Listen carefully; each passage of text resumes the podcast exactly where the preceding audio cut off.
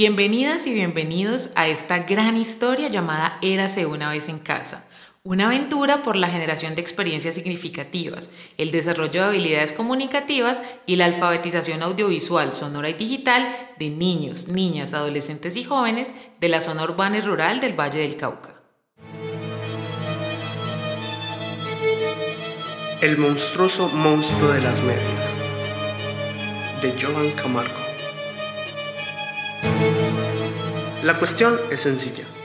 Un día cualquiera, un jueves, porque casi nadie habla de los jueves, como si nunca nada interesante hubiese sucedido uno. Te levantaste temprano, digamos a las nueve. Fuiste al baño, ojalá y el agua no esté muy fría. Luego buscaste la ropa que te vas a poner. Algo casual porque, ya dijimos, nada interesante sucede los jueves. Te vestiste, peinaste, echaste desodorante. Te espero. Te pusiste los zapatos y saliste. No sin antes cerciorarte de que cogiste las llaves y el teléfono. Bueno, en realidad tuviste que devolverte porque el teléfono se hace de rogar y le gusta que se devuelvan por él para sentirse importante. Cosas de teléfonos. Día largo, muy largo.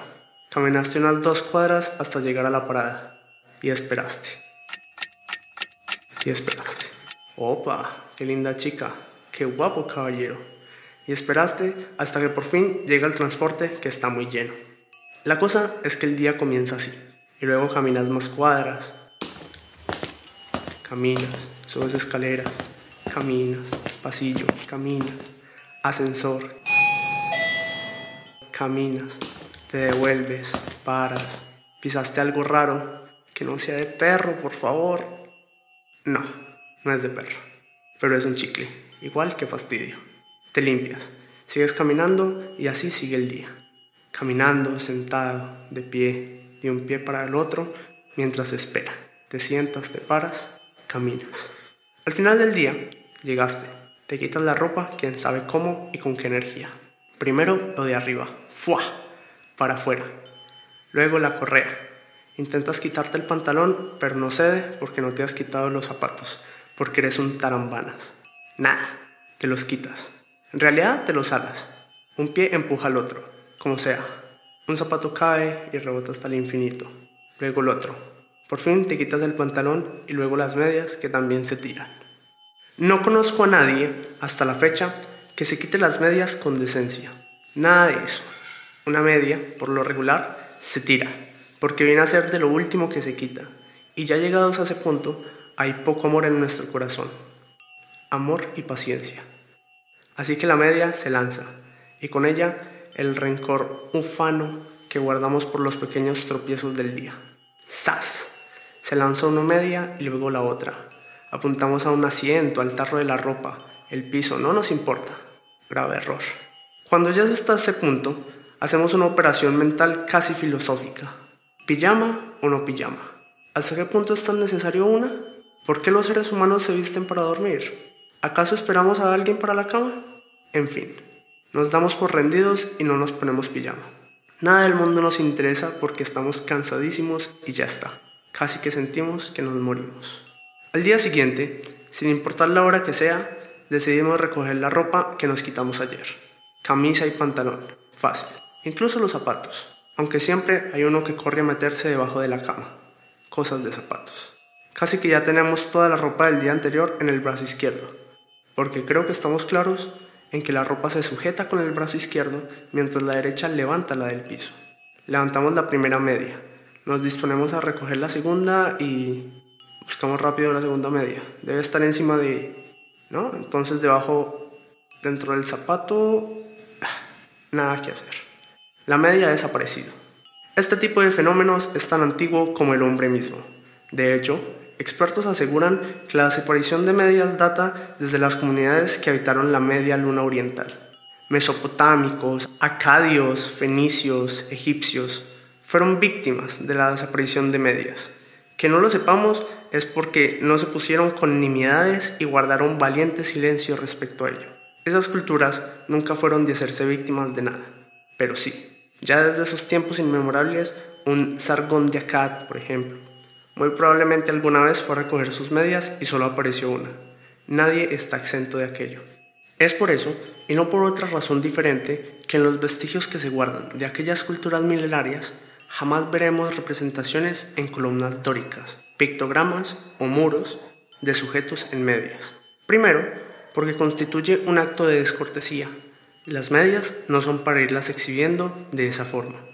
Pero además, porque determinaron que era mejor no tenerlas. No por nada, eran mucho más avanzados que nosotros, a tal punto de construir pirámides y templos. Un hombre sin medias es un hombre tranquilo y sin temor a nada. El motivo de estas líneas no es hacer una profunda descripción sobre la sensación de desasosiego y desesperación que provoca la pérdida de una media. Para ello, hay una nutrida literatura que se puede consultar. En cualquier caso, el interés viene a ser, si se quiere, mucho más peregrino. Cansado de una larga lista de víctimas de medias perdidas, me di a la tarea de buscar, indagar, experimentar, cuestionarme alrededor del ethos de las medias perdidas.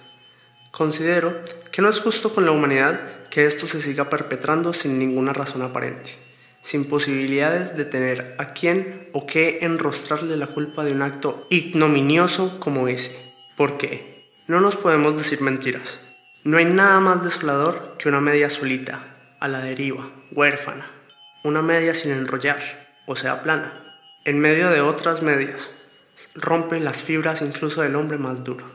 Es una escena tan escabrosa que ni siquiera tenemos corazón para botar la que queda, la sobrante e inútil medianona. Guardamos la esperanza remota de poder algún día volver a juntarla con su compañera y que ambas, reunidas en un solo ser y un solo rollo, bailen para siempre la danza de las medias pares. Las medias nacieron para estar juntas, para ser dos. El español tiene muchos significados para media. Puede referirse a una edad, una naranja, una vuelta. Una media puede ser cualquier cosa, pero unas medias solo pueden significar algo. Trozos de tela que van en los pies y nos protegen de no sé muy bien qué, porque jamás he reflexionado sobre el sentido de una media. Lo que sí me revuelve la cabeza es porque hay un Dios en el cielo que permitió que no haya forma de que las medias estén unidas por algo para que no se pierdan. Retomando la idea inicial, quiero decir que ha llegado el momento de develar uno de los misterios mejor guardados por la CIA, Scotland Yard y las abuelas que todos lo saben. Señores, sus medias perdidas y sus medias nonas jamás volverán a reunirse, o al menos no en esta vida terrena. Aquella media que en un acto irresponsable tiró de la peor manera a merced del cansancio y la mezquindad fue, sin lugar a duda, víctima de lo que se ha denominado el monstruoso monstruo de las medias, ente maléfico y criminal como pocos. Tiene la habilidad de sustraer en medio de la noche dicha prenda, ninguna otra, aunque se han escuchado casos de guantes perdidos, pero hasta ahora no hay evidencia concluyente de que se trate del mismo espanto maléfico. El monstruoso monstruo de las medias tiene, además, la estremecedora habilidad de llevarse, en la mayoría de los casos, las mejores medias, las más lindas, las más dignas, las más esbeltas, aquellas que por diferentes circunstancias guardamos en el corazón. Respecto del rapto, en realidad todo ocurre muy rápido. Dueño de una habilidad sin igual, se inmiscuye en nuestro sacrosanto recinto, se guarda por debajo de la cama o del armario, y cuando tiene plena certeza de que no hay probabilidad de que despertemos, busca una de las medias, la toma con sus dedos asquerosos, la palpa, la huele, la lame y la frota. Y finalmente guarda para sí a la pobre media, que en ese momento es presa de horror inimaginable, así como de la certeza que jamás en su vida volverá a ser igual. La media jamás gritará, sabe que no tiene caso, solo se deja llevar en medio de la oscuridad y el silencio. El lector avesado que haya llegado hasta este punto dirá, pero un momento, yo he perdido medias en otro escenario. Conclusión con argumentos tan sólidos como el que más y que en efecto tiene toda la razón. Sin embargo, la dinámica es siempre la misma, al igual que el culpable. Sin importar qué tan incrédulo se crea, vaya contrariedad. Debe tener plena seguridad que en la totalidad de las veces la culpa siempre es de el monstruoso monstruo de las medias. Incluso se han dado casos en que un pequeño infante, inocente criatura que debería estar por encima de cualquier peligro, tiene bien dormir su siesta vespertina en un sofá.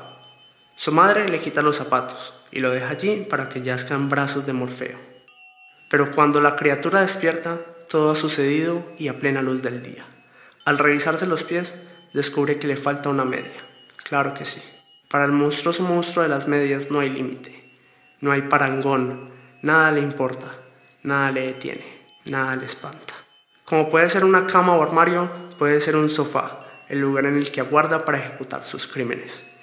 Como el caso del chiquillo expuesto anteriormente, quien, si para colmo de males, se llama Nicolás o Salomé. La mamá no le va a creer nada de nada porque se sabe que los Nicolás y Salomés son niñitos tremendos y traviesos. Pero nada, esta vez no fue Nicolás. Esta vez ha sido, y no les quepa la menor duda de ello, el monstruoso monstruo de las medias.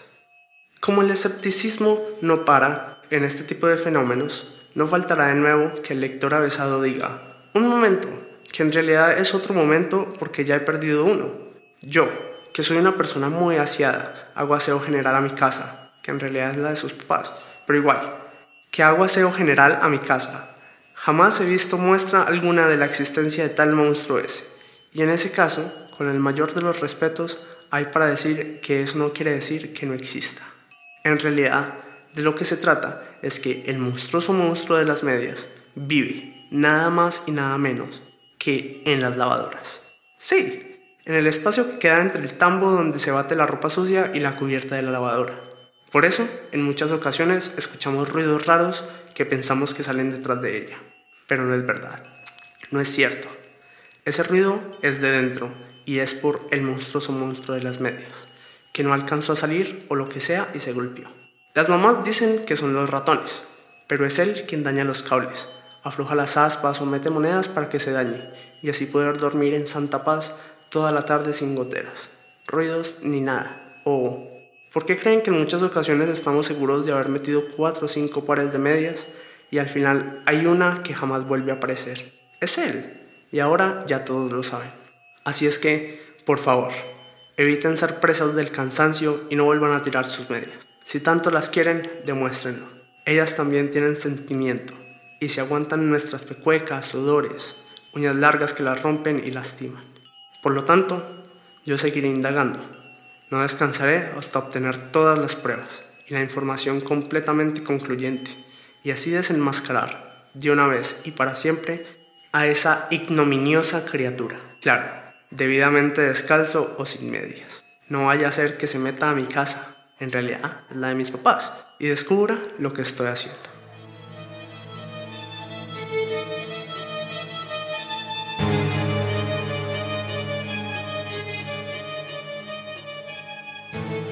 Escuchamos El monstruoso monstruo de las medias, escrito por Joan Manuel Camargo, narrado por Juan Ovalle.